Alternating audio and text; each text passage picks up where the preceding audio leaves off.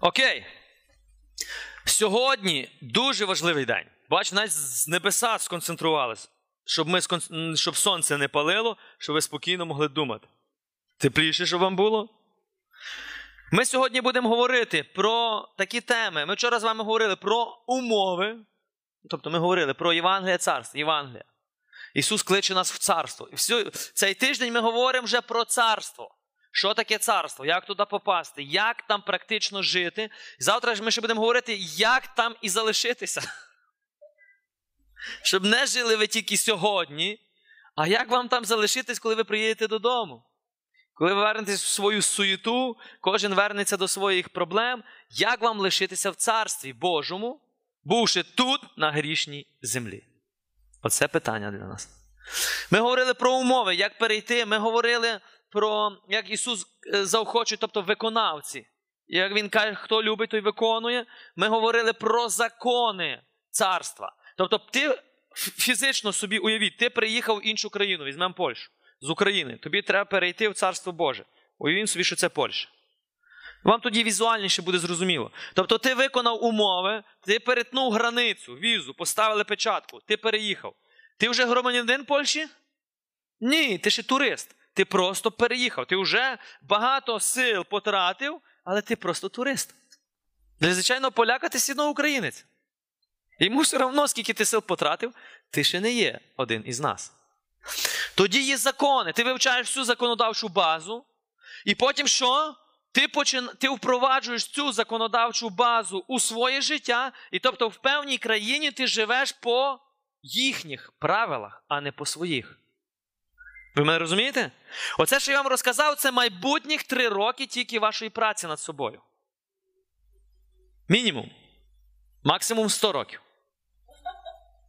Потім прийде Ісус. Для тебе особисто. Тобто ти вже будеш мертвий. Ти маєш успіти. Ну, можеш не працювати з собою. Ти можеш просто жити, як всі, терпіти, як всі, і нарікати, як всі. І назвати це все християнством. Всі так роблять. Ну, я прийняв рішення жити, а не виживати. Я прийняв рішення працювати в царстві, а не нити. Що все не так, все не то, і всі мені винні. Тільки я один правильний. Був такий час, що я так робив. Ну, царство від цього не розповсюджувалося. Тепер закони. Ти маєш навчитися впровадити ці закони і жити тими законами. А ми з вами читали ці закони. Ми з вами вчора пройшли за 2 теми тільки один закон, який описаний у ваших книгах. Євангеліє від Матвія, 5, 6 і 7. Решта, що у вас написано, всі притчі, все, дома самостійно. Дома самостійно. Тобто я вам показав, що Господь вчив. Ісус вчив, як жити. Він тебе навчив, ти прийняв слово, прийми це слово в своє життя і почни жити. Що незрозуміло? Скажіть, будь ласка, є щось незрозуміле для нас? Ісус говорив якоюсь космічною мовою. Я говорю до вас з якоюсь космічною мовою. Є вчителі тут. Вчителі, які навчають. Є вчителі, які не працюють в школі. Піднімайте всі руки. Ви всі учите один одних. Але я говорю зараз за вчителів, які працюють в школі. Задача вчителя яка?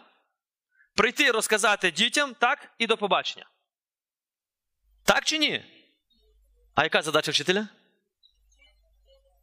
Тобто кінцева задача яка? Вчити – це початкова задача. А кінцева мета вчителя яка? Щоб дитина практично знала її предмет. Так чи ні? Практично знала цей предмет. Тобто вчитель учить, він показує, він крок за кроком. Но кінцева задача, щоб дитина зрозуміла, навіть суть не в зрозумілість, а що вона практично застосувала і жила тим. Так чи ні? Якщо вчитель досягає цілі, він є вчитель.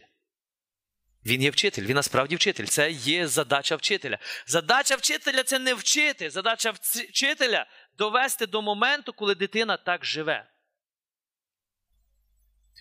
А коли я просто учу, і мені все одно, чи ти робиш, чи ти не робиш, ти не вчитель. Я навіть не знаю, яке би слово правильно підібрати. Викладач, заробітчанин.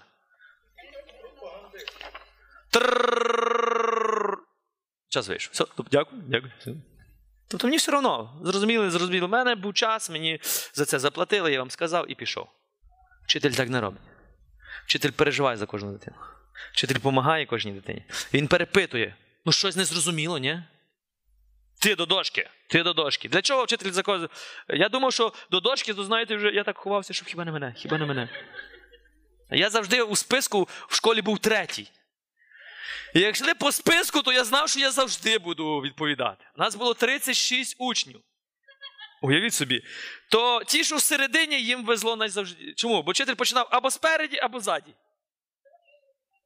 Тому в мене було лотера. Якщо почне ззаді, не вспіє до мене дойти. Якщо спереді, посередині це було найкраще. До них якось майже не доходило ніколи. І тому для мене це була каторга йти до дошки. Я думав, що нащо мене так катують? Я не розумів. Тобто мені не заклали це розуміння в школі, що це мені треба. Я думав, що це тій вчительці треба коло дошки, щоб я стояв. А отак в нас таке розуміння по відношенню до Бога. Правильно? Коли ми йдемо, то ми думаємо, що це йому треба. Це тій церкві треба, чи тому священнику треба. Це моїм батькам треба, але не мені. Тобто це неправильне розуміння призводить до неправильних результатів. Ти живеш заради когось. Тому я у школі, маючи такий потужний потенціал, я ж тепер поняв, даремно провів свій час. Тобто я вчився на рівні середньому. Я не можу сказати, що я взагалі не вчився, і не можу сказати, що я був відмінник. Я любив фізкультуру. Я втікав з уроків. Мене директор тягав за вухо, що я з контрольних втікав, бо там змагання були. Ну, було в мене таке хобі, ну що я зроблю? Я не втікав додому. Ні?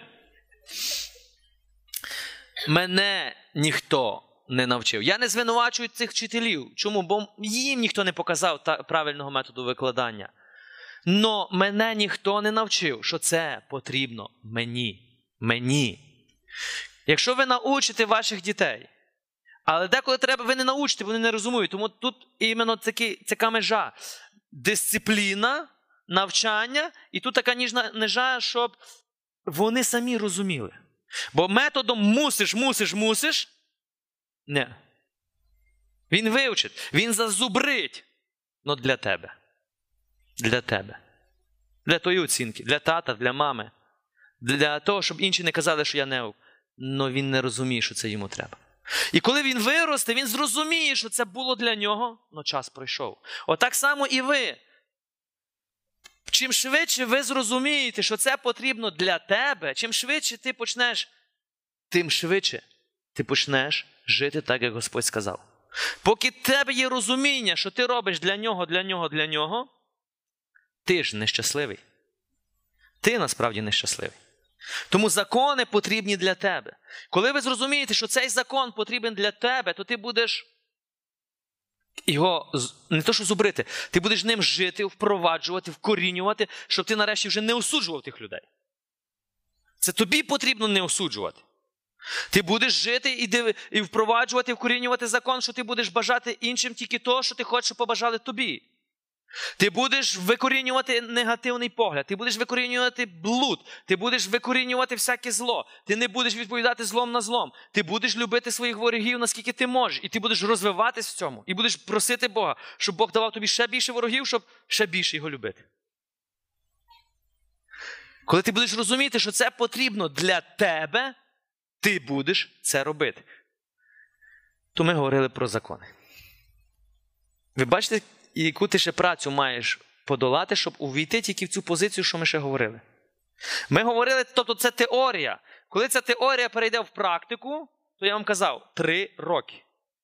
2-3 роки – це при 100% правильному підході кожен день.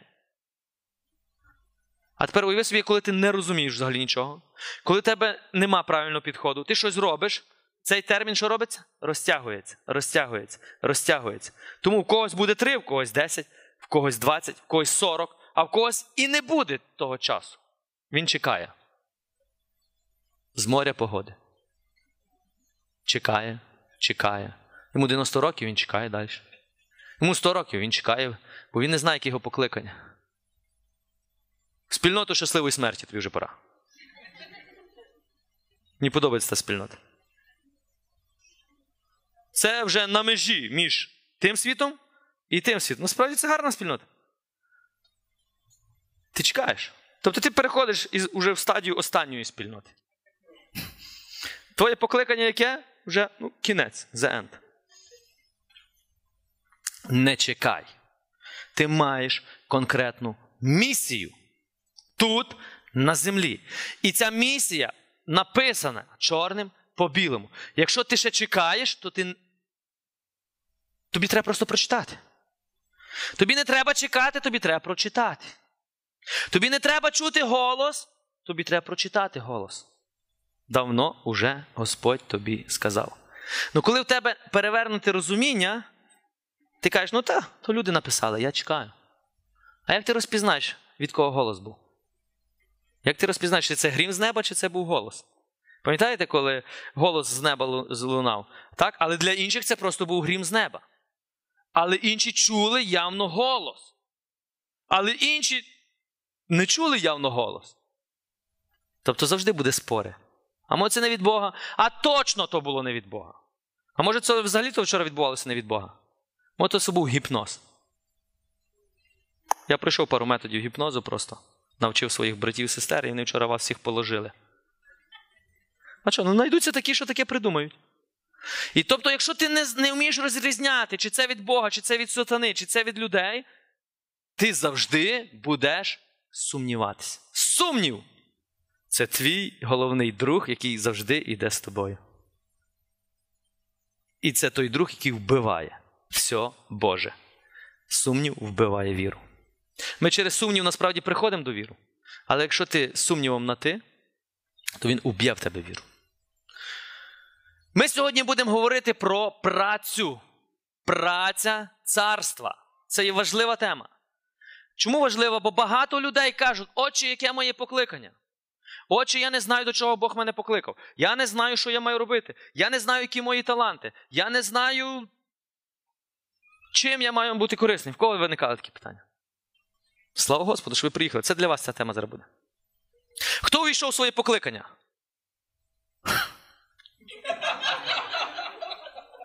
Добре, ті, що підняли руки, які не знають, я їх зрозумів. Бо автоматично вони не увійшли. А ті, що не підняли і не увійшли? Ви тут? Ти зі мною? Давайте ще раз. Хто увійшов у своє покликання? Хто може з впевненістю сказати, що я вже увійшов у це призначення, яке Бог має для мене?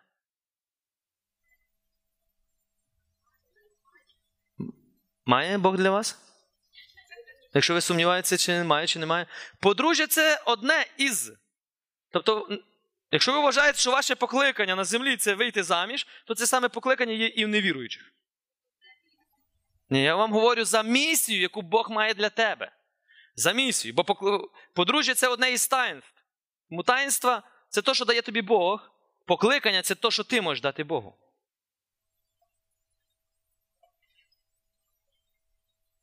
Таланти – це ті, які Бог дав тобі. А віддавання цих талантів – це те, що ти можеш віддати Богу. Хто увійшов в своє покликання? Вже менше. Хто хоче увійти в своє покликання? Хто хоче розпізнати своє покликання? Хто хоче розпізнати своє покликання? Всі ні. Кажіть, я. А як ти розпізнаєш? Ти чекаєш? Ти чекаєш, що одного разу ти проснешся? Я маю бути єпископом. Боже, дякую тобі. Так? Чи я маю бути священником? Все. Як ви розпізнаєте ваше покликання? Дайте я вам гадаю. Отаким методом, як я вам сказав. Ви чекаєте. З моря погоди. Ви чекаєте. А далі, щоб краще вам чекати, то ви починаєте багато молитись. Ви багато молитесь? Чекаєте. Нема. Ще багато молитесь? Чекаєте. Нема. Там чули, що десь чудотворна молитва є. Там. Поїхали? Не то. Все не то, все не так. І роки йдуть. Щочик капає. Ти розумієш, що роки йдуть, щочик капає. А ти не знаєш взагалі, для чого ти тут на землі, і що ти робиш взагалі. І що ти робиш? Чекаєш. В кого таке життя проходить? Ви мене розумієте, так?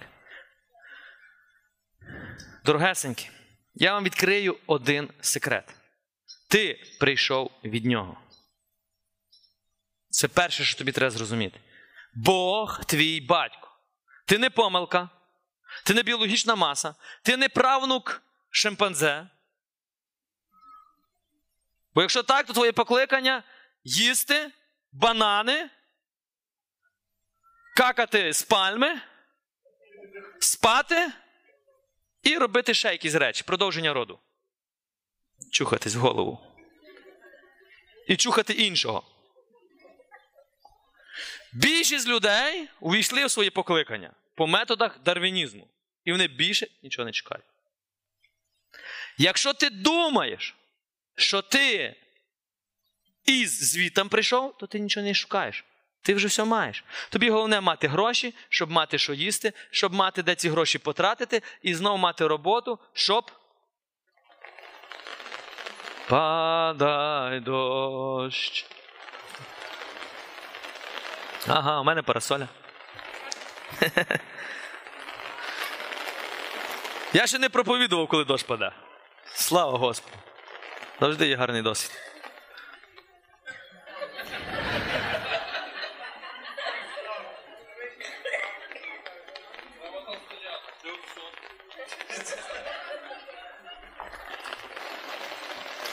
Перше, вам треба зрозуміти, Бог твій батько. Друге, вам треба зрозуміти, що перше, чим ти прийшов на цю землю, Бог уже вложив в тобі твою місію. Уже Бог вложив покликання, яке є в тобі. Тобто воно вже є.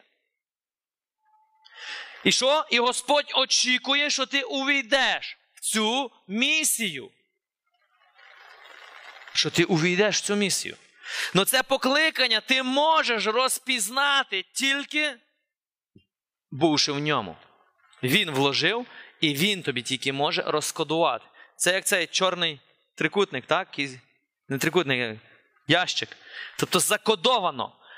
І код до цього має тільки Святий Дух через Ісуса Христа. Не Святий Дух, який передається з роду по роду. Мені мама передала, і я служу Богові. Святий Дух не передається з роду по роду. Біси передаються. Прокляття передаються. Д'явольські дари передаються.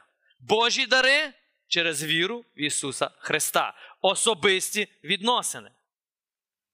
І ви розпізнаєте тоді, де Господь, а де не Господь. Де Дух Божий, а де не Дух Божий. Це таке дуже грубе розпізнання. А потім ви розпізнаєте, Дух Святий дає вам цей дар розпізнання. І тобто, як розпізнати своє покликання? Ти можеш розпізнати тільки у Бозі. Ніхто інший тобі його не відкриє. Ніхто інший тобі його не відкриє. Від особистих відносин з Богом. Господь тебе буде вести у твоє прийняття. Ви знаєте, як розшифровується слово гріх? Гріх, то собі я намалював ціль таку. Тобто дартс, пам'ятаєте? Дартс. І гріх означає не попасти в ціль. Не попасти. Тобто Бог...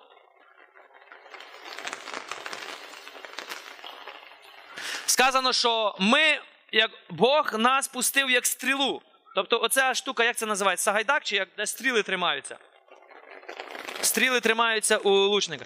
І сказано, так, Давид каже, що Бог як взяв стрілу, тобто це ти, і пустив. Куди Бог пускає? В ціль. І стріла летить. А задача сатани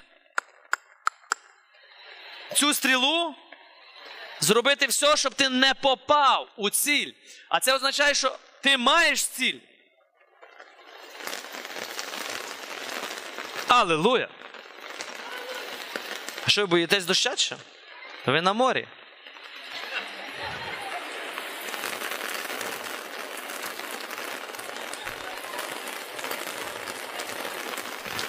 Господь! Дякую. Співпадіння просто. Совпадіння. Там були сови, і вони всі попадали.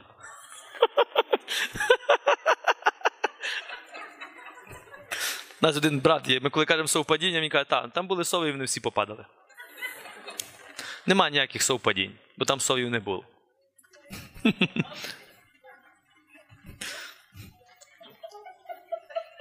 Ну, почне доходити зараз, так, я знаю.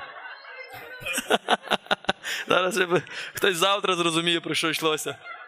Хтось, коли сову побачить, яка впала, зрозуміє.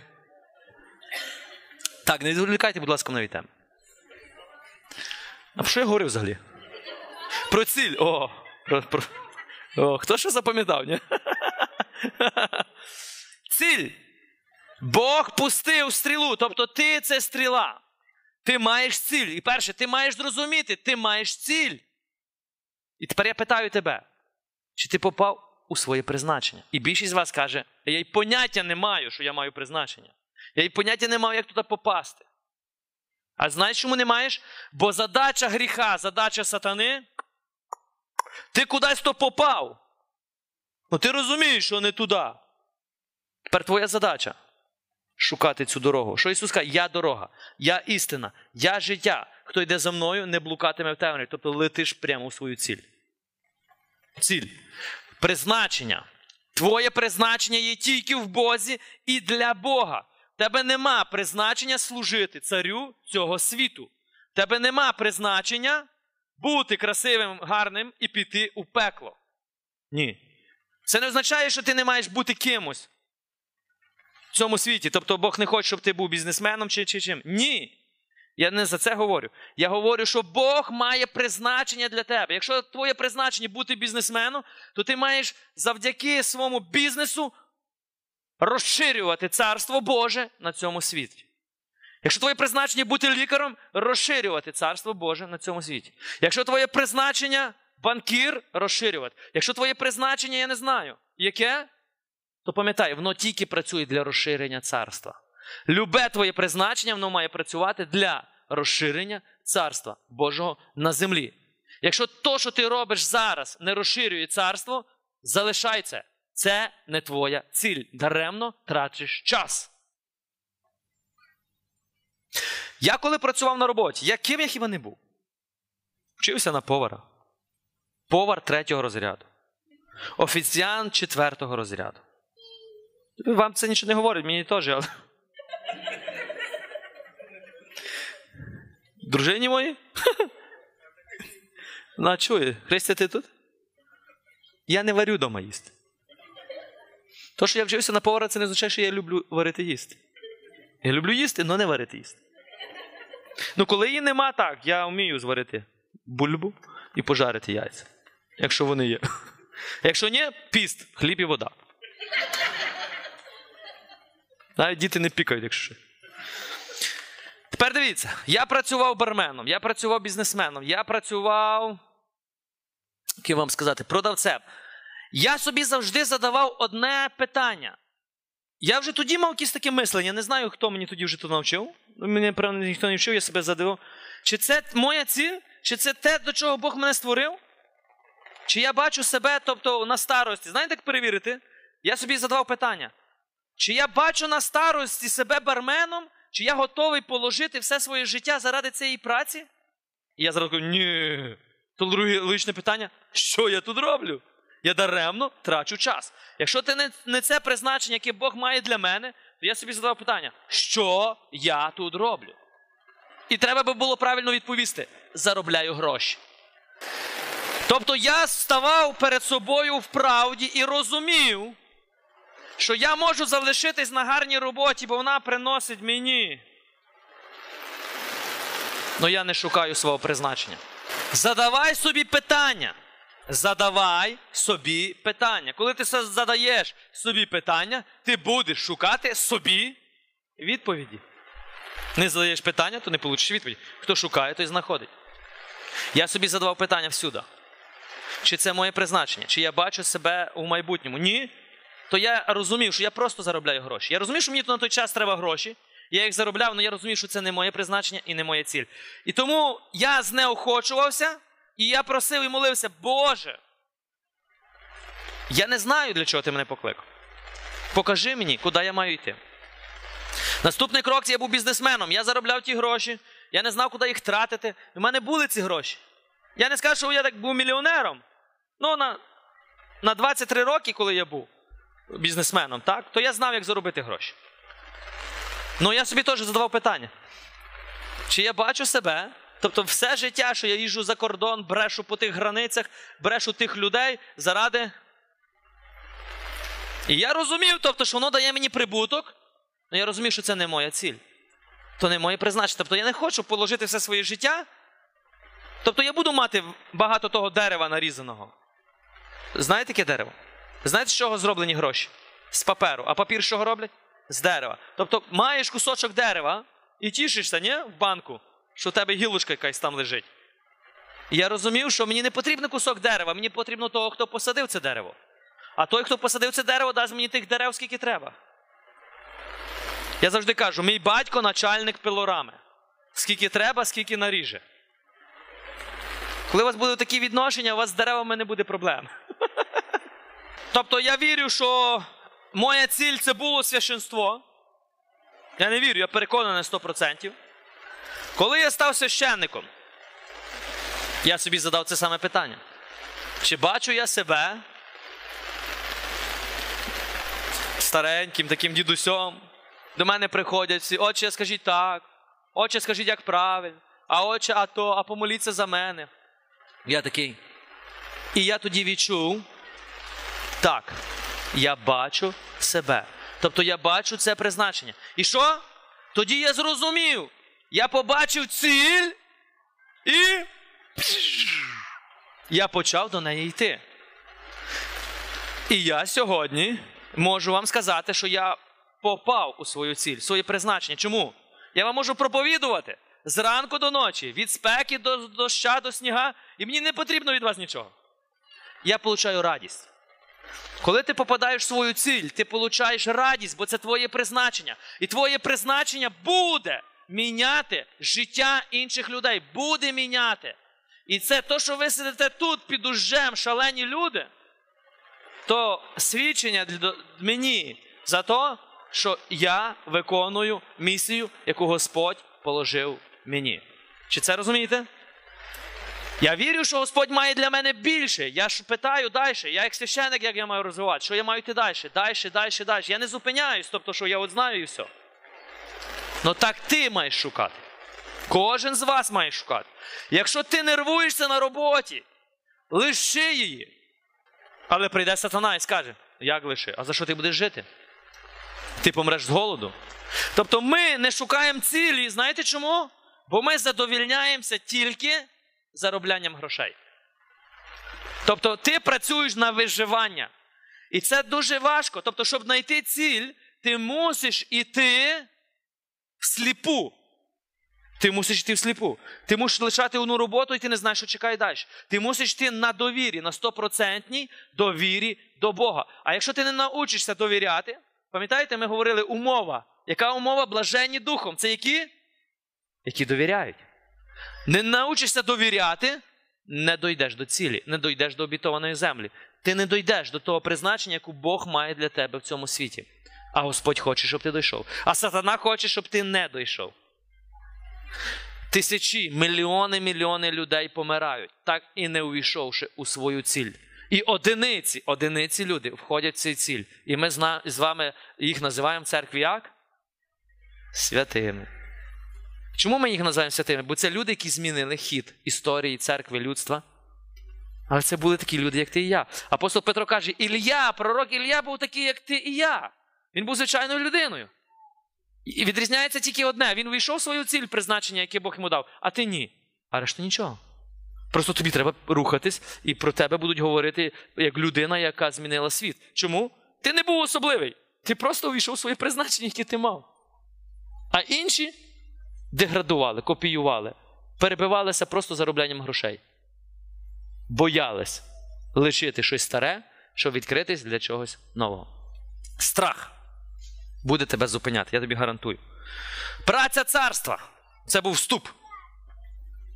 Уявіть собі, що ти шукаєш престижну роботу. Наприклад, ти хочеш працювати на фірмі, яка дуже відома. Уявіть собі любу фірму, або любе місце праці. Тобто престижна, яка для вас була би престижна робота? Там для молоді це працювати в Google, так? Для дівчат чи жінок там в Oriflame, Mary Kay, так? Там, де покращують життя жінок. Для чоловіків це, наприклад, на якійсь автокомпанії, Volkswagen, Volvo, Запорожець.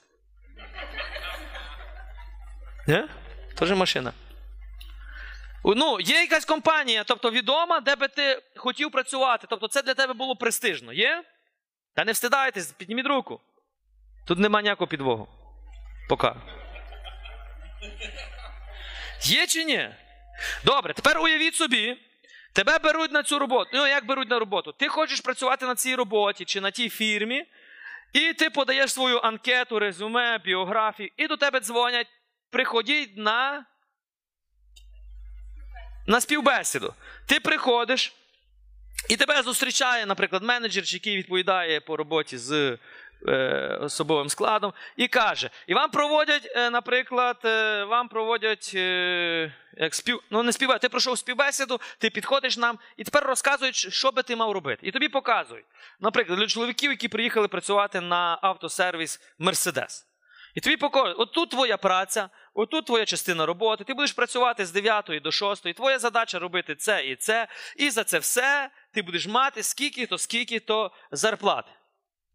Ти згідний? А ти кажеш, знаєте, я згідний про останнє я згідний, що я буду мати скільки зарплати, але знаєте, я не буду робити так, як ви кажете. Я хочу працювати у вашій фірмі, я хочу бути учасником вашого процесу, все-все, хочу так нагороду від вас, але працювати буду так. І ви даєте йому свої умови, ви кажете, я приходжу рано, ви особливо той менеджер, ви мені робите каву, бажано 2 ложечки кави, 2 ложечки цукру, мені сигарета, там все, то. Тоді я собі попив, подумав, пороздумував, пішов собі, погуляв, день пройшов, ви мені там ставите, і ви мені платите там рівно скільки ви сказали. Добре? Ви згідні на це? І цей менеджер каже, Боже, дякую тобі, ми давно шукали такого працівника. І цей менеджер йде до директора, каже, ми знайшли його. Знайшли, це він. Ми все життя про нього молились. І ви приходите, і директор вас бере на роботу, і ви щасливі. Так буде з вами? Не так буде? А як буде? Він скаже, слухай мене тепер.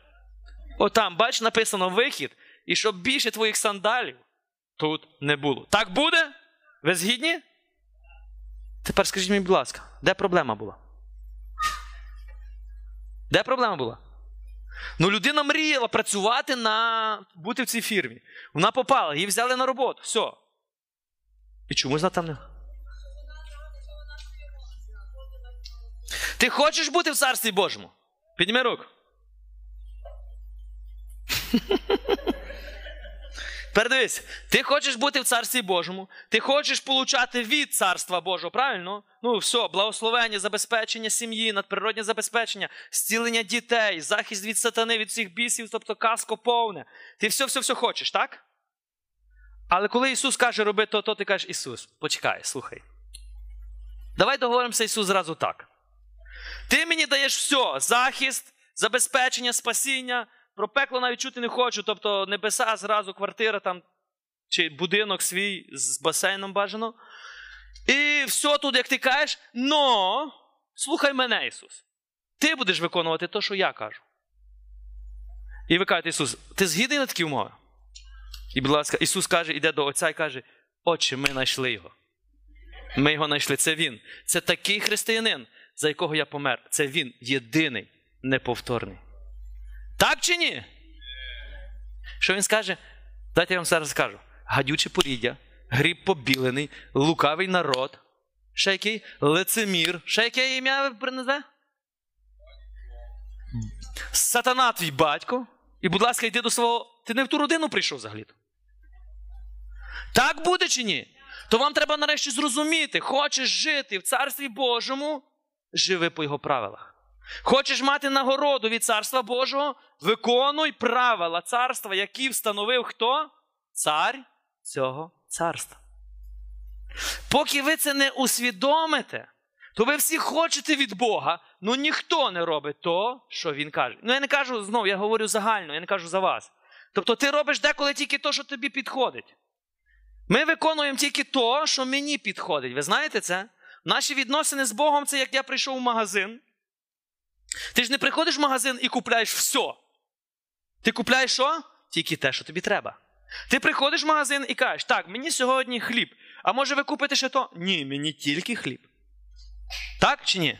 І тепер, коли ти маєш відносини з Богом, і ти кажеш, Боже, мені сьогодні прощення гріхів. Тільки прощення гріхів. А Бог каже, а ти не будеш судити? Господь, тільки прощення гріхів. Більше нічого мені не говори, я тільки хочу це. Ти береш тільки то, що треба тобі, правильно? А все решту ти виходиш, судиш, звинувачуєш, брешеш, крадеш, очорнюєш, ходиш в бунті, в гніві, в люті. Тобто і тобі здається, що то ти не маєш. Тобто це правильно, це нормальний стиль життя. Це нормальний стиль життя? Ні. Ти попутав організації. Тому що Яків каже, не обманюйте самих себе. Не обманюйте. Ви обмануті. Чим? Духом цього світу. Дивіться, простий приклад. Подружжя, підніміть руку. Добре. Наприклад, чоловік, подружжя хоче взяти шлюб чи жити разом. І вони ставлять умови один одному. І, наприклад, чоловік каже, давай тако, мені потрібен тільки секс. А більше нічого. Ти згідна на такі умови? Я мріяла про таке подружжя.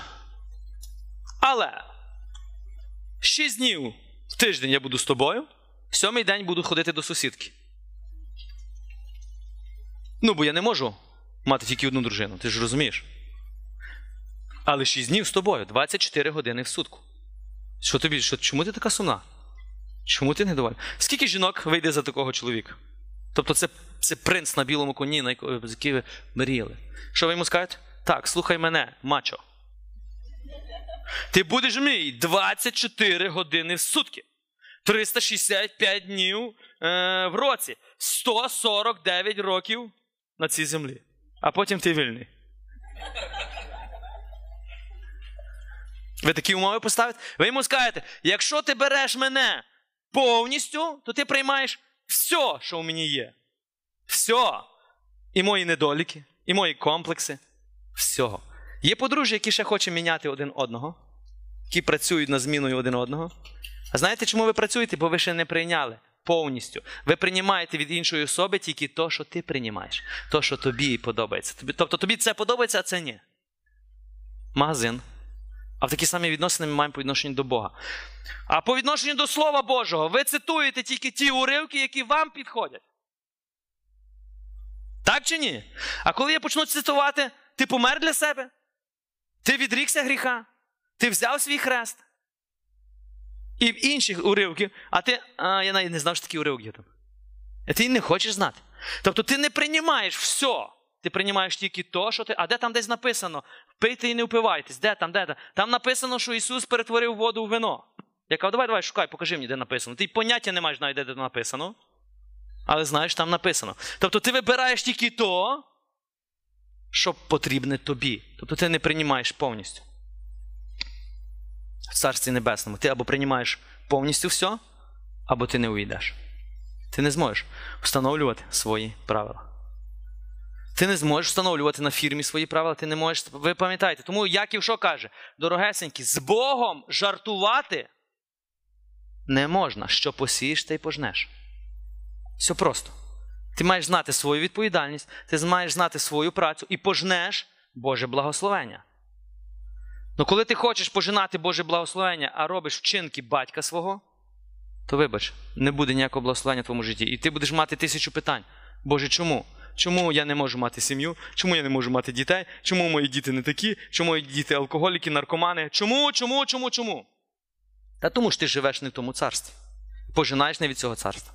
Чому у тебе претензії взагалі до царя іншого царства? Став претензії до свого батька. Ми покажемо вам, що хоче від вас Бог. Ми розглянемо 4 позиції. Що робив Ісус? Що Ісус сказав робити своїм учням? Що Ісус сказав робити всім нам? І що учні робили, коли Ісус вознісся на небеса? Ісус показав нам волю Отця. Ісус нам показав працю Отця. Ти маєш зрозуміти, що ти маєш увійти і продовжувати цю працю, а не створювати нову.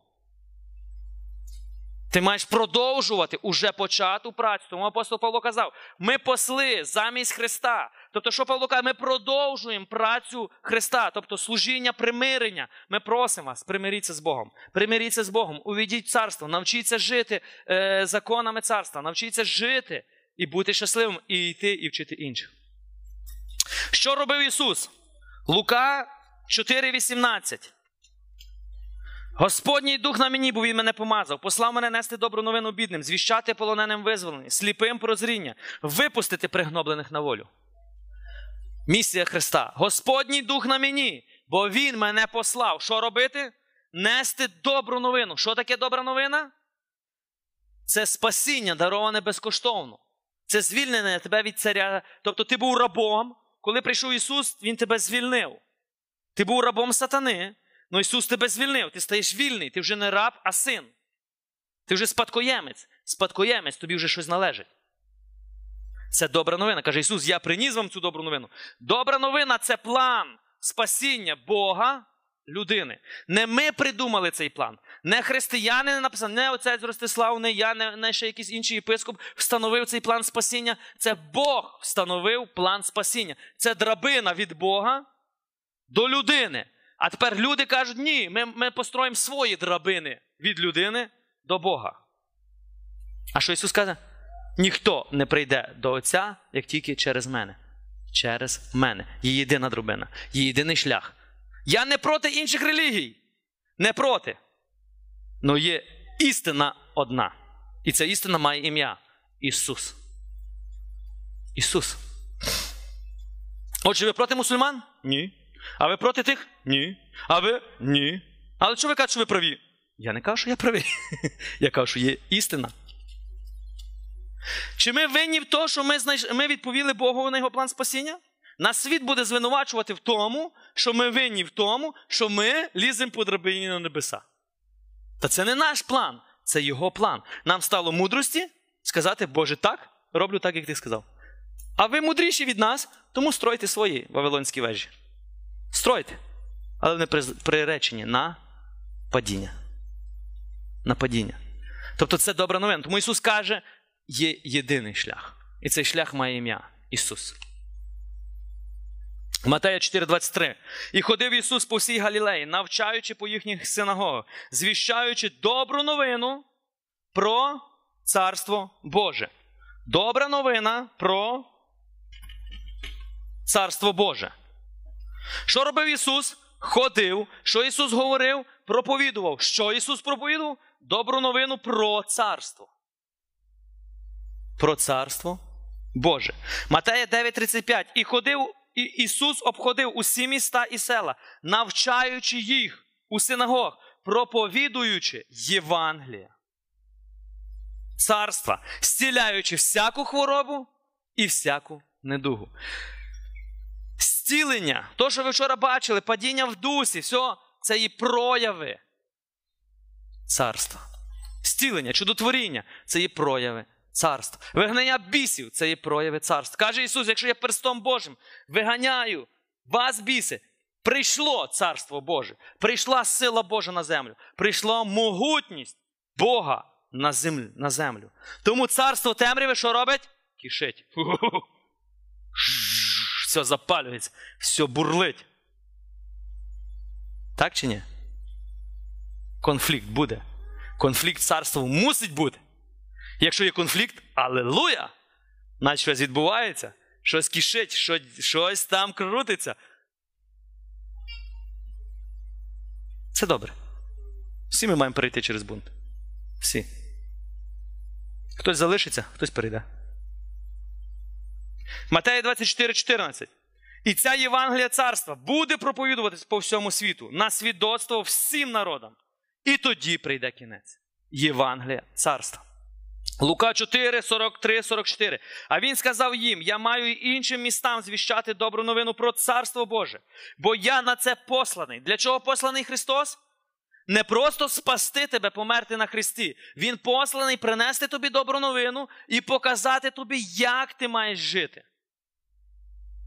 Тому якщо ви Ісуса трактуєте тільки той, хто помер за твої гріхи, так, ви праві, ясно, що праві. Но ви не розумієте іншої сторони надалі. Він помер за твої гріхи, але крім того, що він помер і заплатив за твої гріхи, він що? Він тобі показав, як треба жити. Він встановив правила, закони. Лука 8, 1-3. Потому Ісус ходив через міста і села, проповідуючи і звіщаючи добру новину про Царство Боже. З ним були 12 і деякі жінки, що були оздоровлені ним від злих духів і недух. Марія, звана Магдалина, з якої вийшло 7 бісів. Йоанна, жінка Хузи, іродового урядовця. Сусана та багато інших, що їм допомагали із своїх. Марина, це відповідь на твою пропозицію, що ж ти казала. Допомагали із своїх маєтків. Тобто вони, бувши бізнесменами, підтримували розвиток Царства Божого на землі. От як ти можеш впливати. Ти можеш, кожен з вас може підтримувати розвиток царства. Ти можеш бути мотором, той, хто розвиває. Ти можеш бути той, хто впливає. Ти можеш бути той, хто підтримує. Всі беруть одну участь. Одне тіло Христа. Виконує одну ціль, одну місію. Лука 9:11. Люди, довідавшись про те, пішли слідом за ним. Він прийняв їх і говорив їм про Царство Боже. Оздоровляв тих, що потребували цього. Марко 1:39. І він пішов і проповідував їхніх синагог по всій Галілеї. Виганяв бісів. З Галілеї вигнав усіх бісів. Подобається. З кого треба вигнати біса? О, тишина. Найбільший біс в тобі – це ти. І його треба вигнати. Насправді так. Найбільший біс, який є в тобі, це ти. Тобто ти один можеш Богу сказати ні. Ти маєш таку владу, уяви собі. Навіть Богу сказати ні. Матея 11:1. Коли Ісус кінчив настановляти 12 своїх учнів, пішов звідти, навчаючи, проповідуючи по їхніх містах. Матея 8, 16, 17. І як настав вечір, перенесли до нього багато біснуватих, і він словом виганяв духів, і зцілив усіх недужих, щоб збулося сказане пророком Ісаєм. Він узяв наші недуги і поніс наші хвороби. Отут ми можемо ще на 3 дні з вами зупинитися, тільки говорити про зцілення. Він узяв наші недуги і поніс наші хвороби. Прощення, зцілення, воно заплачено, воно належить тобі. Але якщо ти не знаєш, як це получити, тобто воно стоїть коло тебе, але ти далі ходиш, неїш, що ти нічого не маєш. Матея 11:5. Сліпі бачать, криві ходять, прокажені очищуються, глухі чують, мертві воскрешають. Вбогим проповідується добра новина. Матея 15, 30-31. Сила народу прийшла тоді до нього, що мали при собі кривих, калік, сліпих, німих, чимало і інших, та й кидали їх до нього клали їх до його ніг, і він зціляв їх. І дивувались люди, бачивши, що німі говорять, каліки знову одужують, криві ходять, сліпі бачать і прославляли Бога. Давайте я вам прочитаю, насправді, що тут йдеться. Сила народу приходила тоді до нього, що мали про собі кривих. Хто такий кривий? Тобто люди покалічені, поломані, руки, ноги поломані, так? Калік. Хто такі каліки? Без рук, без ніг. Ви бачили колись людей без рук, без ніг? Бачили? Ясно, що бачили. Сліпих, німих, чимало і інших. А чимало інших ви тут можете сьогодні, тобто всі невиліковні хвороби туди описати. І клали їх до його ніг, і він зціляв їх. Почекайте, як зціляв їх? Ну, я розумію, простуда і стало легше, так? Ну, я розумів, кашля, ну, вже не кашля. Ну, як? Не було руки і виросла? Не було ноги і виросла? Саме так. Ви ніколи не задумувались? Ви не задумуєтесь, коли читаєте Слово Боже. Ви просто читаєте і все. Уявіть собі, реально приносили людей без рук, без ніг. ви думаєте, чому люди дивувались? Бо люди бачили, що нема ноги. Тобто тут симулянт не пройдеш, так? Сказати, що все підстроєно. Ісус молився, реально ноги виростали. Руки реально виростали. І що люди робили? Прославляли Бога. Прославляли Бога, який на небі. І уявляєте? І там були люди, які сідно не вірили. Я не можу це повірити. І там були люди, які казали, він біса має. Тому його слухаються біс і все. І виправдалася людська мудрість. І що Ісус сказав? Ви знаєте, що таке гріх проти Святого Духа? Знаєте чи ні? Коли ви Божого Духа називаєте сатанинським, коли ви Божу дію називаєте, що це дія сатани, що Ісус сказав? Не проститься тобі. Ні в цьому житті, ні. Коли ти Божу силу приписуєш сатані, а хто що так робили? Фарисеї. Що фарисеї казали? Ну ми розуміємо, чому біси коряться то. Чому? Ну бо він Вельзевула має. Для чого вони це робили? Щоб виправдати свою бездіяльність.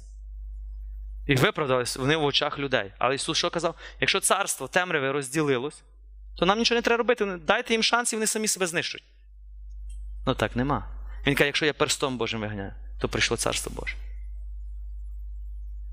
Бійтесь судити. Не будьте суддями, експерти. Ви будете суддями в тому місці, де ви не хочете попасти. Я стараюсь вже не судити людей. Стараюсь. Я не кажу, що я їх не суджу. Я стараюсь. Чому? Я боюсь судити. Чому? Бо я не хочу, щоб мене судили. Якщо ти ще сьогодні судиш, ти дуже відважний. Повір, дуже відважний. Коли ти розумієш і молишся молитву «Отче наш», і знаєш, що Бог не простить, бо ти не прощаєш, і ти знаєш, що Бог буде судити, і ти свідомо це робиш, брат, відвага сильна в тебе, чи сестра. Бажаю вам успіхів. Коли ви усвідомлюєте ці речі, тобто у вас появляється страх. Страх не Бога, а страх відійти від Нього. Матея 11:5. Сліпі бачать, криві ходять, прокажені очищуються, глухі чують, мертві! Мертві воскрешають. Це неможливо, це неймовірно. Мертві воскрешають. Ноги виростають, мертві встають. Ви собі уявляєте, люди, бачивши це, бачивши всі ті чудеса, що робили? Не вірили.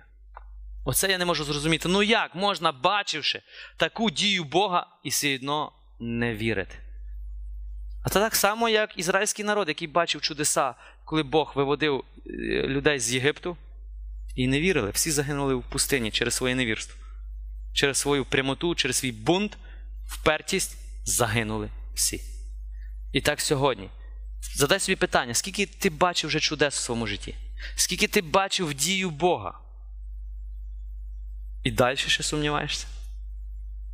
Тобто ви мусите зрозуміти, тут не йдеться, тут стоїть щось за цим дуже духовне. Тут є щось, що заставляє тебе думати, що це був не Бог. Це щось, що заставляє думати, та це просто пройшли хмари самі по собі. Логіка твоя, твій розум, все може пояснити. Все.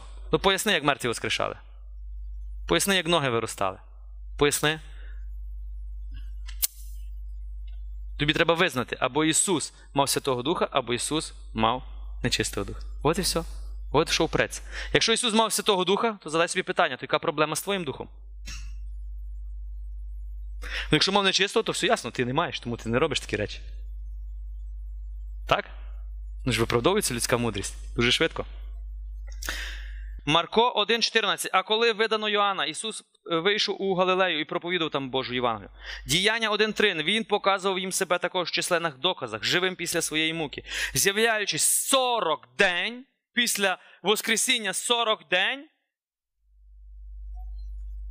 що Ісус приходив, що їм 40 день говорив про Царство Боже.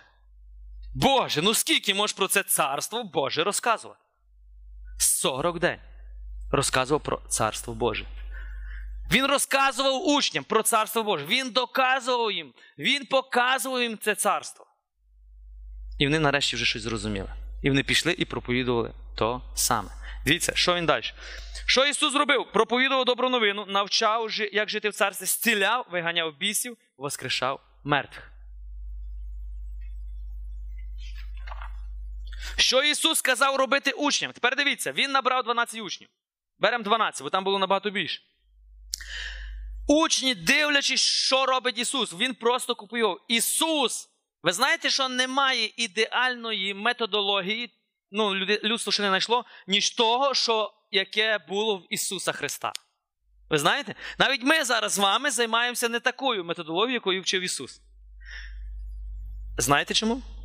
Ми займаємося теоретичною методологією. Ісус займався практичною. А знаєте, чому ми боїмося практично? Бо ти не знаєш, що в тебе це вийде. Ти боїшся. А вдруг хворий не зцілиться? А ти розказуєш, що Ісус цілитель. Ага. Правильно? Краще я буду звідси. До мене ніхто не підходить краще. Не просіть мене про молитву взагалі. Що Ісус робив? Ісус не розказував. Ісус показував. Ісус бачив хворого, підходив, починав молитись. Учні, бачивши, не могли повірити. Руки виростали, ноги виростали. Вони розуміють, що Ісус щось знає більше про Бога, чим вони. Не розуміють, що Дух Святий більше діє через нього, чим через них. Не розуміють, що то, що ми знали про Бога дотепер, то виявляється, що ми нічого не знали взагалі. І їхнє розуміння Бога розширювалося, розширювалося, розширювалося. Так само і у вас. З кожним кроком розширюється, розширюється, розширюється. І ми не дійдемо до повного пізнання, бо Бога неможливо повністю пізнати. Но ти дійдеш рівно скільки, скільки ти дозволиш пізнати. Тепер учні, бачивши, що він говорить, про що говорить, що він робить, як він робить, тоді Ісус що каже? Тоді він, Матея 9, 37-38, тоді Ісус каже своїм учням: жнива великі. Що означає жнива великі? Людей приходило до Ісуса так багато, що він уже не вспівав сам все робити. Що він каже? Жнива великі, робітників мало. Просіть, отже, Господа жнив, щоб вислав робітників на свої жнива.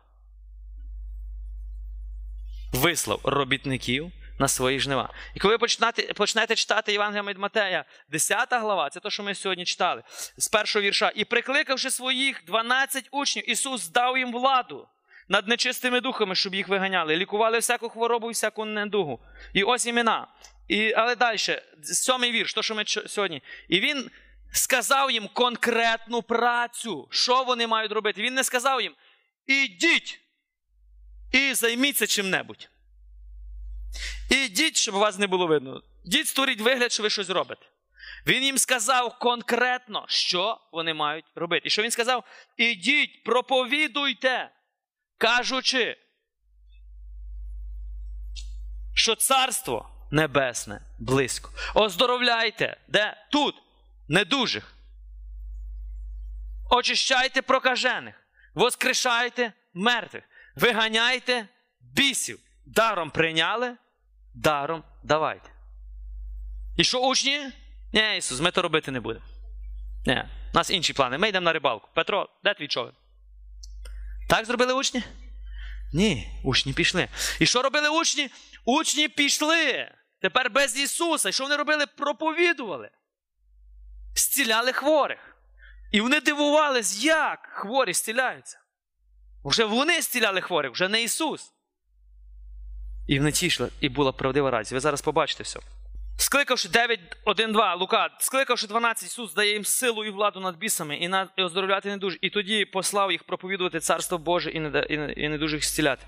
Тепер Ісус робить якусь працю, люди приходять. Ісус вже не вспіває сам. Ісус назначає 12. 12 що роблять? Придумають собі якусь свою працю? А що? Уявіть собі, Петро прийшов, каже: «Ісус, знаєш, отут треба вдосконалитись, отут треба так зробити, отут так, отут так». Ми так любимо завжди. Так? Нас встановлено так, але ми приходимо, знаєте, ми тут можемо. Ясно, що можеш? Всі можемо. Ну, іначе всі ж ми так і робимо. Але учні робили все в точності, як робив Ісус. В точності. А знаєте, чому в точності? Бо по-свому нічого не йшло. По своєму методу хворі не зцілялись. По своєму методу біси не виходили. І по своєму методу мертві не воскрешали. А по методу Ісуса все працює. Тоді вони розуміли, не треба мудрувати, робимо все, як сказав Ісус. Ми сьогодні мудруємо з вами фантазуємо. Знаєте чому? Та бо ми не несемо ніякої відповідальності. Ніякої, крім мудрування і фантазування. Коли ти мені покажеш реально чудеса, знаки і знамення, коли ти мені побачиш, де раки йдуть геть після твоєї молитви, як біси виходять я за короткий час, то я скажу: брат, навчи мене. Бо я бачу, що в тебе більші результати, ніж в мене. Я не буду з тобою конкурувати. Я бачу результат. І я скажу: навчи мене. Но коли ти ні разу, нема ні одного плоду, ні чудес, ні зцілень, ні, і будеш розказувати, що я роблю неправильно, то я кажу: братку, ну нема смислу спорити. Бо спорим не на тих навіть рівнях. Нема смислу спорити. Чи це розумієте? Коли мені сьогодні люди кажуть, що Бог не хоче зціляти, я кажу: вибачте, пізно. Він же це робить через мене. Коли кажуть, що Бог не хоче, тобто чудеса пройшли, то я кажу: пізно. Я їх бачу постійно. Підніміть руку, хто получив хоч раз надприроднє, я говорю надприроднє, тобто природнє, болить голова, випив таблетку і ти кажеш: Бог поміг. Дійсно, вірю, але помогла таблетка. Хто хоч раз получив надприроднє зцілення? Подивіться, будь ласка. Я говорю за надприроднє. Хто був зцілений від раку?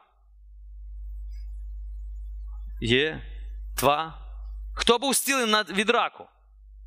Я говорю за речі, які Господь робить сьогодні.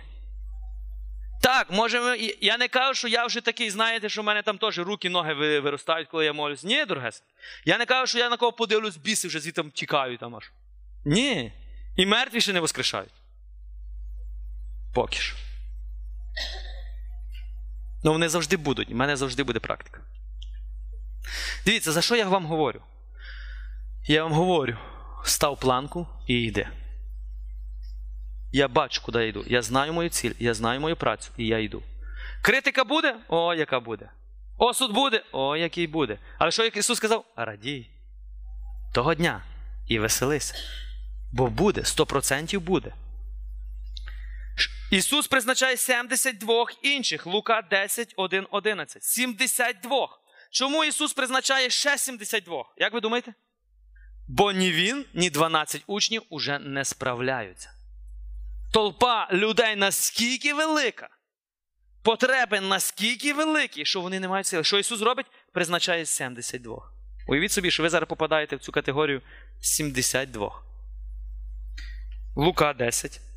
Лука 10, 1, 11. Після цього Господь призначив 72 інших, послав їх перед собою у кожне місто і місце, куди сам мав прийти. Він до них промовив. Уявіть собі, Він зібрав їх всіх і Він каже: жнива великі, а робітників мало. Коли Він таке говорив? Коли Він посилав 12 учнів. Він тепер посилає вас. Просіть, отже, Господа з них, що послав робітників на свої жнива. Ідіть! Ось я вас посилаю, як ягнят між вовки. Не беріть із собою ні калитки, ні торби, ні сандалів, нікого в дорозі не вітайте. В який же дім ви увійшли б, ви скажіть перше мир дому від цьому. Дивіться, наскільки Ісус, бувши таким роботодавцем, посилає своїх працівників, Він їм розказує до деталей, що вони мають робити. Навіть що говорити. Уважно читайте. Просто коли ти читав певний цей уривок, ти навіть і не задумувався, що воно відноситься до тебе, правильно? Ти думав, та 72 якісь там жили 2000 років, а я що я до того маю? Скажіть, мир дому від цьому. І коли там є котрийсь син миру, мир ваш покоїтиметься на ньому. Коли ні, до вас він повернеться. Ви уявляєте собі, яка благодать? Коли ти приходиш і кажеш іншій людині: мир тобі, то каже Ісус: той мир, який на тобі, дух миру, буде сходити на нього. Якщо він достойний, тобто якщо він відкритий, ти можеш ділитися миром. Ти себе можеш уявляти? Ти можеш ділитися. А якщо, каже, там цей син недостойний миру, то що? Цей мир повертається куди? До мене. Це духовний світ. Ти уявляєш собі, що ти можеш ділитися благодаттю? Це від тебе йде. Благодать Божа, але Бог дав тобі силу нею ділитись. Простий мир. Я вам не говорю вже за інші речі. Ділитись. Коли ти кажеш «благословляю тебе», то ти ділишся цим благословенням. Так чи ні? Коли кажеш «проклинаю тебе», то ти ділишся цим прокляттям. Ділишся? Ділишся, воно працює. Мир дому і цьому. І коли там є котрий син миру, мир покоїтиметься на ньому. І коли ні, до вас він повернеться. І зоставайтесь в цьому домі, споживайте та пийте в них, що в них є. Достоїн бо робітник своєї нагороди. Не переходіть із хати до хати, і в яке місто ви не увійшли, і вас приймуть, їжте, що поставлять перед вами. Отче, але це ж п'ятниця. Як я буду їсти? І в нас деколи конфлікт. Мені поставили. Ну, я ж не можу їсти. А Ісус каже, їсти. Ну, не можу. Їж. Ні, їж. Ні. Дивіться, що далі каже Ісус. Їжте, що поставлять перед вами. Оздоровляйте в ньому хворих. І кажіть їм, наблизилось до вас Царство Боже. Тобто є конкретна дія, передивіться практично. Ти приходиш додому, кажеш, мир домові вашому. І духові твоєму. Ви приходите, щось там розмовляєте, спілкуєтесь. Ну і ясно, що кожен хтось щось накриває вам на стіл, правильно? Чай, кава, щось там ставить. І тепер наступне, що Ісус каже, їж все, що поставлять. Бачиш хворого, помолись за зцілення. І що? Люди побачать зцілення, розкажи, хто це зробив. Євангелізація. Так сказав Ісус робити учням? Як відбувається в наш час? Ми приходимо, слава Ісусу Христу, славники Бога, бо Христос воскрес, або Христос народився, прийшли, ви там прийшли, ніби вам поставили щось, а ви, я сьогодні не їм. А чого? Ну, бо пощу. Ця бідолаха червоніє, синіє вже. Бо на, як сказати, на фоні з вашою святістю, її святість, так? Що відбувається? Ви її поставили зараз, тобто твоя святість зараз стала на першому місці. Можете, і не мав на увазі її обідати, але у нас себе так відчуває. Там хтось хворий, а ви скажете, ну я що, цілитель чи що? Ти пішов собі додому, ні? Тепер дивіться, святість 2000 років тому і зараз. Ви чуєте різницю? І поговорили про що? Про спасіння глобального світу. Поговорили про, що робить Зеленський неправильно. Що мій там батюшка вже начудив у церкві. Чи там матушка його. Чи. Тобто ви поговорили. Ну, бо мусите про щось говорити своїм кумами чи з кимось там. Ви поговорили про все. Бувай здоровий комусь. Бувай здоровий. Все. І ви пішли. І це є апостол з тих 1,72. Це ти. Так чи ні? Та ясно, що ти тоді не увійдеш в ніяке царство, ні в своє призначення. Бо ти навіть і не знаєш, що ти маєш робити. Що робили учні? Дивіться, що робили учні, ці 72. Ісус каже, хто слухає вас, мене слухає. Хто гордує вами, мною гордує. Хто гордує мною, гордує тим, хто послав мене. Оце неймовірні слова. Хто буде слухати вас, мене буде слухати. Хто не буде слухати вас, мене вони не чують. Хто відкидує вас, вони не вас відкидують. Вони мене відкидують. Тобто, то не бери програш на себе. Далі що? Повернулись 72 з радістю. З радістю. З великою радістю. І кажуть, Господи, навіть біси коряться нам ради Твого імені. А Він же сказав їм, я бачив Сатану, що наче блискавка падав з неба. Ось я даю вам владу наступати на змію, скорпіонів, на всю ворожу силу. І ніщо, і скажи, ніщо тобі не пошкодить. Це обітниця. Вприся в неї. Коли вам кажуть, ой, не молися, бо щось з тобою станеться. Якщо ти це приймеш, станеться. Коли вам кажуть, ви бачите, там людина прояви, ви боїтесь, щоб цей біс не скочив зараз на вас. Він не скочить, біс не передається капельно. Як це? капельно-повітряним шляхом. Це не коронавірус. Не бійтесь дотулитись, він не передається. Вам треба зрозуміти, як він передається. Тобто законні права, от по законних правах він передається. А ми боїмося того, чого немає. Учні повернулись з радістю. Скажіть, будь ласка, від чого у них була радість? То, що їх там прозивали сектантами, то, що їх не приймали, від чого у них була радість? Вони бачили результат своєї праці. Істина, Божа радість прийде у твоє серце, коли ти бачиш результат праці, яку він тобі сказав робити. Їх розпирало з тої радості. І вони кажуть: Господи, заради Твого імені нам, не тобі вже, Ісус, бо тебе не було з нами, нам корились біси. І вони раділи. Чому раділи? Бо вони бачили прояв Божий. Уявляють собі, все життя вони вірили в Бога, а вони його побачили в дії. І вони побачили, як біси виходять. Вони побачили, як хворі зціляють. Вони це побачили. Вони побачили, як в людей життя міняються. І в них була правдива радість.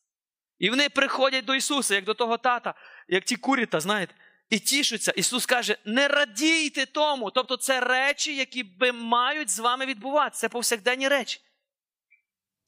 Радійте тому, що ваші імена уже записані на небесах. Тепер дивіться, у них була радість, а Ісус каже: є ще більша радість. Від розуміння, що ваш дім на небесах, і ви вже там посаджені. Ви вже там, ви вже записані. Правдива радість. Не маєш радості? Чому? Бо ти не розумієш, хто Ісус що заплатив. Ти не бачиш результат своєї праці. Тому, ясно, ти шукаєш штучну радість. Сигарети, алкоголь, блуд. Ти маєш чуть-чуть радості. А потім що? Розчарування. Падає. Ну, правдива радість йде тільки від Бога. Правдива радість йде тільки, коли ти входиш в Царство Боже. Коли ти працюєш працею царства, бачиш результат. Ви б бачили, який я був щасливий, коли я побачив перший раз, як Бог зцілив людину. На моїх очах. Це було перше зцілення. Я скакав від тої радості. Ви б бачили, який я був щасливий, коли я перший раз, Бог через мене вигнав біса. Я був такий. Чому? Бо я бачив дію Бога. Я бачив, як Бог це зробив через мене. Я бачив це, як Бог робив через інших братів, тобто священників, монахів, єпископів. Ну він через мене це зробив. Я в своїх очах так виріс зразу. Бог в моїх очах так виріс. Я зрозумів, що Бог наскільки хоче діяти через мене. Я ще навіть не був священником. Я ще вчився в семінарії, то вже такі речі відбувалися. І я тоді зрозумів, що вся проблема у мені. Як я... Перше чудо. Може, ви чули вже? Не чули? Ну, то й слава Богу, то не чули, то не чули. Що? Чули би, то я би розказав. Однак не чули, то що буду розказувати? Добре. Перше чудо. Тобто, я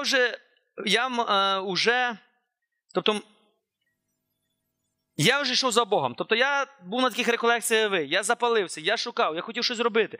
Я хотів щось то. Я почав слухати різні теми. Я думаю, треба щось робити. І одного разу я слухав одного священника, який казав теж про зцілення. Просто відважтесь і йдіть. Все, іду. Кажу до своєї дружини: мені треба йти по хліб.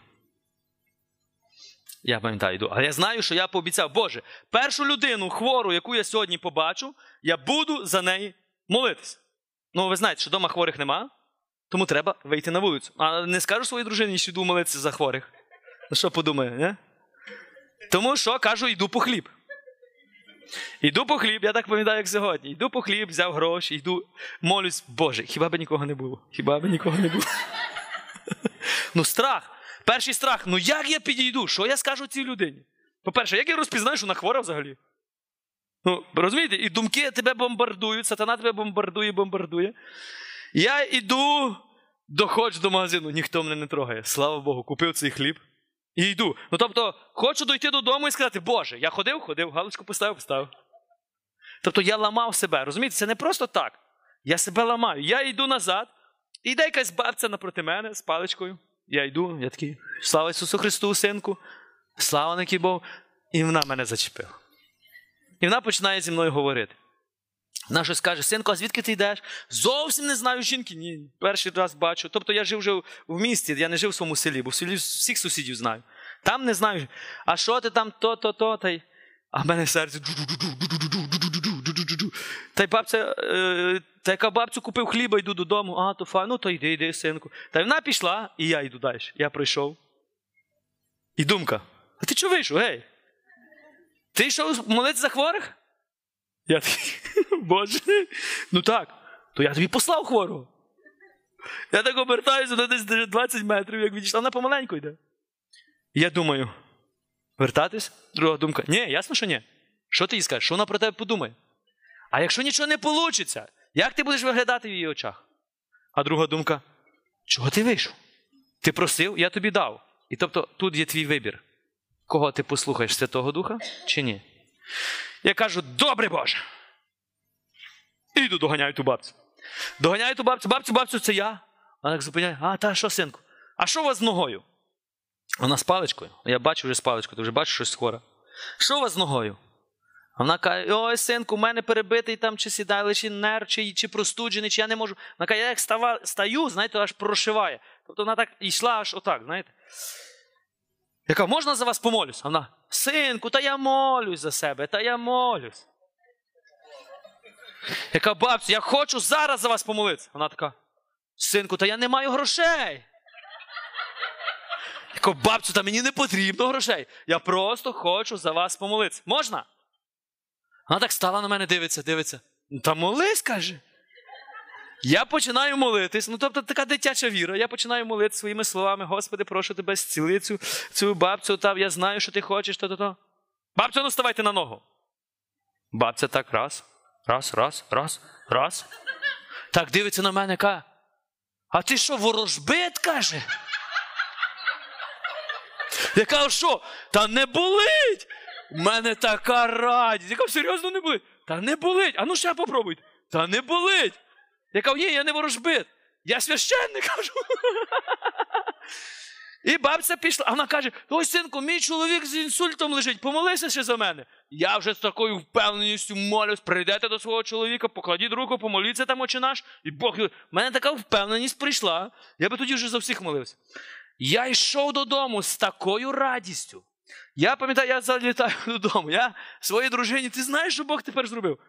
Це була для мене така радість. Чому? Бо я бачив реально, як Бог зробив зразу, в секунду.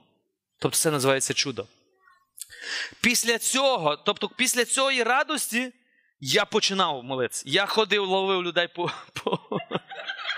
Я ловив людей, реально, я виходив на вулицю, і люди від мене втікали. Свідки Єгови особливо від нас втікали. Потім в нас вже було там пару наших братів і сестер з нашої спільноти. Ми ходили, молилися. Одні люди, з яких Бог зціляв, не приходили в церкву. Інші люди казали: я перевірю вашого священника, чи він вас вислав там. Ну, тобто були різні люди. Одні люди, ви казали: ви сектанти. Ми казали: ми греко-католики. Греко-католики не моляться на вулиці за людей. Ми греко-католики, які молимося на вулиці за людей. Тобто був різний досвід. Але я вже знав, що Бог зціляє. Я не буду вам говорити про всі чудеса, де раки йшли, де голки виходили, де люди прозрівали, де Дух Святий робить різні чудеса, якщо ти дозволяєш. Тепер ви можете уявити, я тепер собі уявляю цю радість, коли прийшли 12 учнів, вони горіли. Чому? Бо вони бачили результат своєї праці. Давайте швидко пройдемо далі. Що відбувалося далі? Тобто Ісус сам, 12 учнів, 72 учні, вони роблять те саме, що робив Ісус. Тобто вони продовжують. І тепер прочитаємо: Ісус посилає всіх. Євангеліє від Марка, 16 глава, 15 вірш.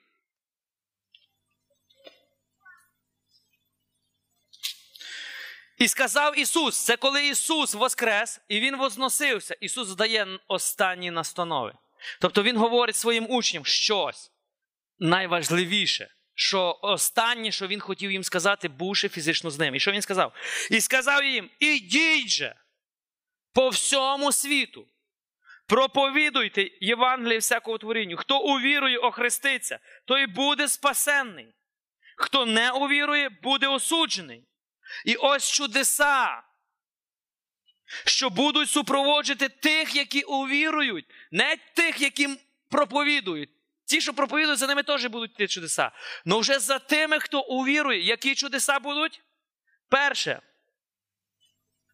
Ім'ям моїм виганятимуть бісів. Будуть говорити, прочитайте, що там пише? Мовами новими. Тобто вивчуть польську мову. Англійську? Японську? Китайську? Ось це українська була.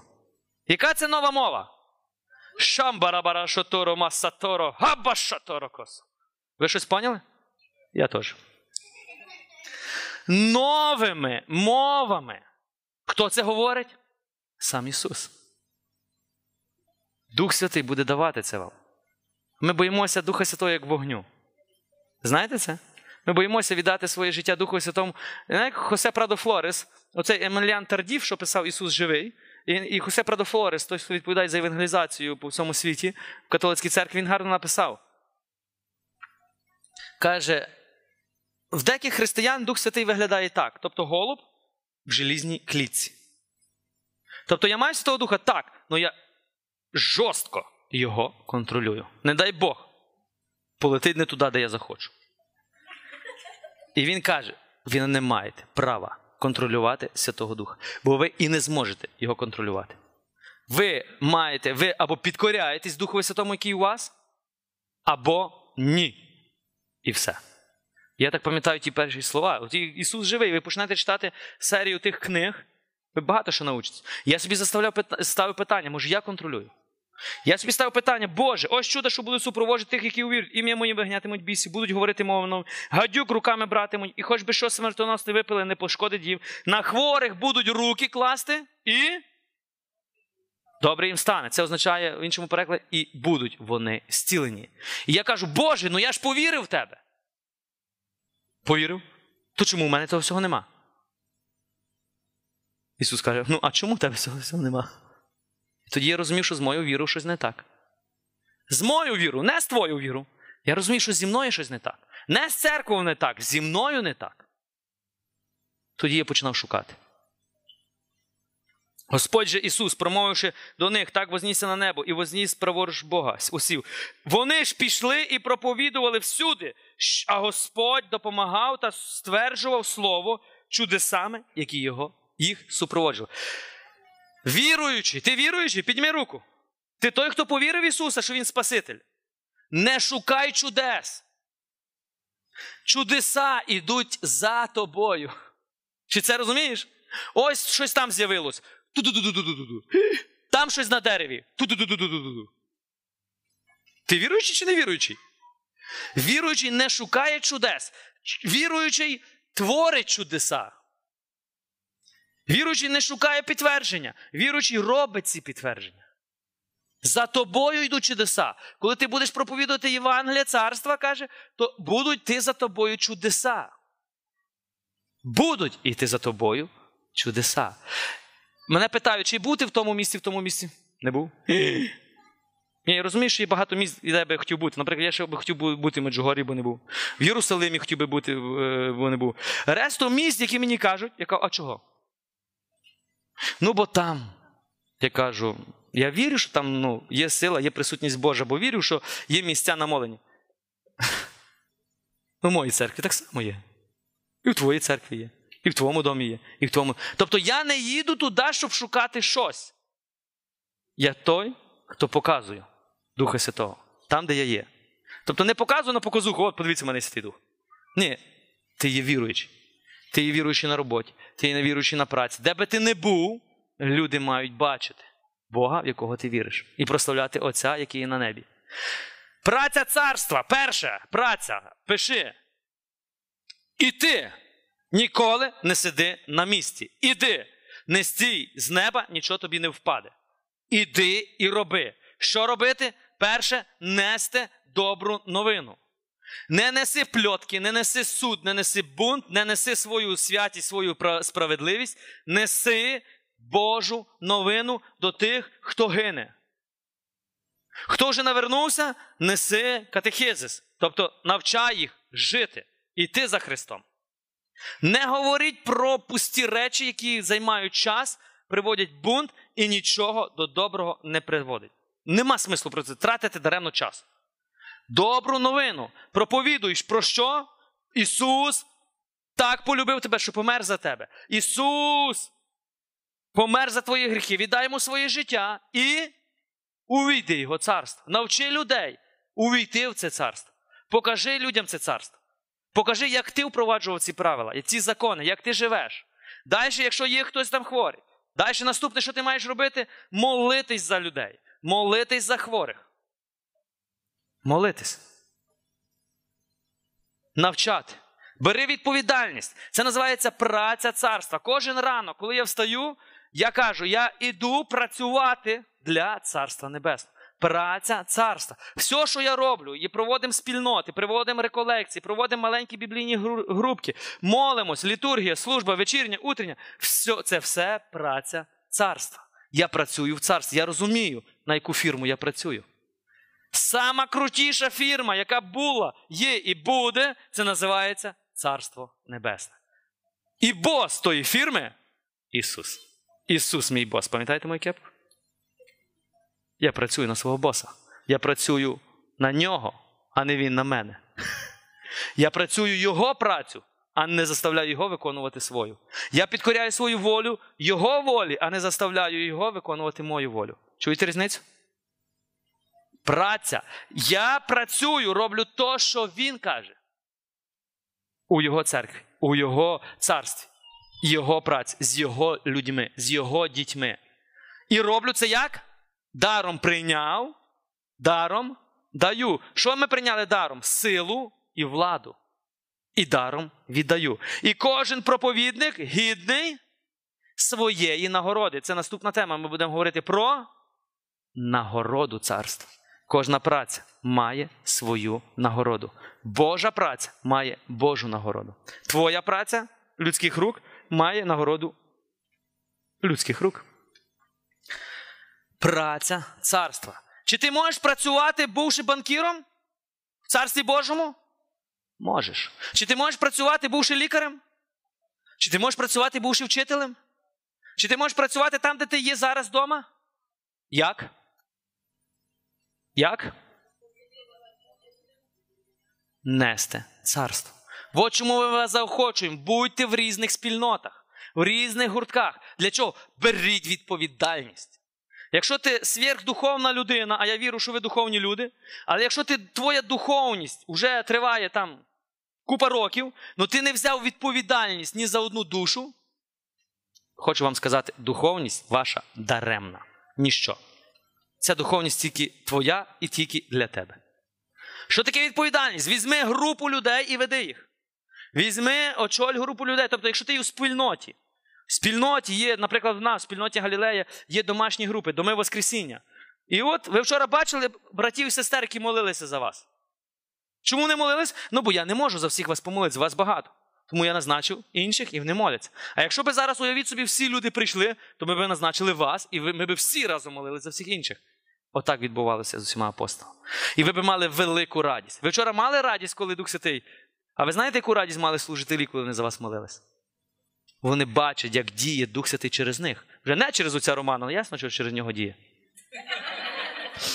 Ну так, бо ви собі так уявляєте, що ясно, що через отців мусить діяти. Ні, ну коли ти побачиш, як Дух Святий діє через тебе, іменно через тебе, в тебе буде правдива радість. І ця радість буде тебе мотивувати, що? Ще більше посвячуватися, ще більше служити. Якщо Бог тебе кличе ще до більшого посвячення, служіння йому, іди далі.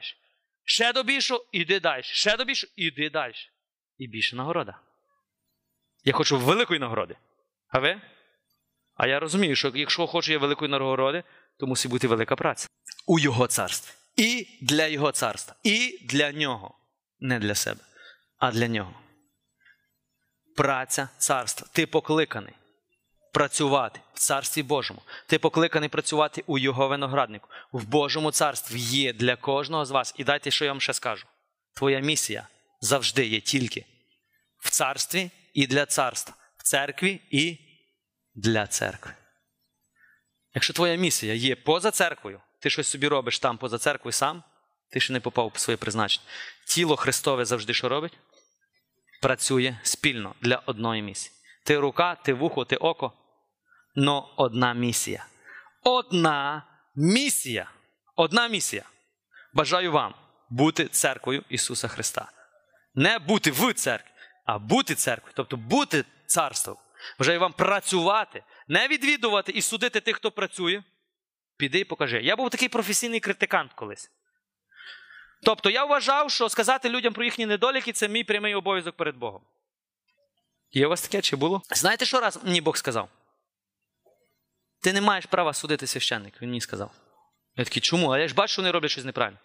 А він каже до мене, іди і стань такий, як вони, і покажи, що можеш краще. І тоді мені так, знаєте, і я став священником. І знаєте, я не хочу, щоб мене судили, коли я тепер священник. Ну, я судив, коли я не був. Тобто вам звітам краще видно, як я би мав вести вас. Правильно? Повірте, краще видно. Уявіть собі футбольний матч. 90 тисяч глядачів. 22 немудрих людей бігають за такою круглою штучкою. Ще й 3 судді там. І вони роблять якісь помилки, і всі такі у-у-у. Тобто 50 тисяч уявили, що вони би це не зробили ніколи. А от вибери любого, постав туди, то він не буде знати, що з тим м'ячом робити. Тобто ззовні, коли ти турист, що я хочу сказати? Коли ти турист, тобто ти відвідуєш церкву, ти не береш відповідальності, ти тільки бачиш, розказуєш. Коли ти відповідальний в тій церкві, коли ти священник, коли ти аніматор, коли ти лідер якоїсь спільноти, коли ти лідер якогось служіння, коли ти ведеш відповідальність за тих людей, ти не маєш часу бачити недоліки. Ти несеш відповідальність за своє служіння. Але коли ти не несеш відповідальність ні за що, тобі здається, що твоя найбільша відповідальність – це судити всіх, хто несе відповідальність. І Бог мене швидко прикрутив. Іди і покажи, візьми відповідальність, і тоді ти зрозумієш, що це не так просто, як тобі звітам, наприклад, здається. Коли люди мені щось розказують, що я роблю щось не так, я мав один приклад. В Африці був такий приклад між місіонерами. Був один місіонер, це було ще в 1900 році. Коли християнство хіба приходило в Африку, ну воно так масово. Це було в протестантській церкві. І він сподобався один приклад. Тобто були вже там місіонери, які насаджували церкви, вони багато робили. І один чоловік, який пізніше описує, я був професійний критикант. Я критикував всіх і все. Я вважав своїм прямим обов'язком це бачити недоліки інших і прийти і їм про це сказати. І він так каже. І одного разу, каже, я прийшов до якогось місіонера. І я йому сказав все, що він робить неправильно. Все. І каже, і цей місіонер до мене сказав, брате, скажи, будь ласка, ти хоч одну церкву заснував? Він каже, ні. А я вже поза 200. Ти хоч бачив зцілення хоч одної особи надприродні? Ні. А я вже поза 200. Ти хоч поміг одному бідному вийти там звітом? Ні. А я вже, ну там, число, то-то-то. І так продовжувалось. І він каже, брат, коли ти будеш робити речі більші від моїх, тільки тоді ти маєш право сказати мені, що я роблю щось не так. До цього моменту і мовчи. І цей місіонер потім описує. Він каже, як мене хтось стукнув по голові, я сів і почав думати. Він каже, мене прошили так ті слова. І він каже, і що цей місіонер до нього сказав? Якби ти цей запал критицизму, який в тебе є, використав для проповіді Євангелія, то ти будеш робити більші справи, ніж я. Він так їм сказав. І він сів, він описує про своє життя, почав думати, і він каже, від сьогодні, Господи, більше ні одної критики в сторону людини. Я не буду розказувати, я буду показувати. І від того моменту він заснував поза більше 200 чи 300 церков, в Африці. В нього було поза 10 тисяч задокументованих чудес. задокументованих. Тобто, був рак, не було раку. Ім'я цієї особи називається Джон Лейк. Він жив у штаті в Америці, називався місто, я забув. В місті, уявіть собі, місто велике, таке як, наприклад, Львів, закрилися всі лікарні. Вони мали один такий великий будинок, було 16 служителів, і Бог через них зціляв від любої хвороби. І він описує своє життя і каже, завдяки тому місіонеру, який мені тоді прикрив мій професійний погляд, я почав служити для Бога. Тому бажаю кожному з вас увійти в працю Божу, вийдіть з своєї праці, увійдіть у Його працю, тільки тоді ви побачите результат. Тільки ви тоді побачите правдиву радість, правдиву любов, яка йде від Нього. Від Нього. Амінь? Амінь.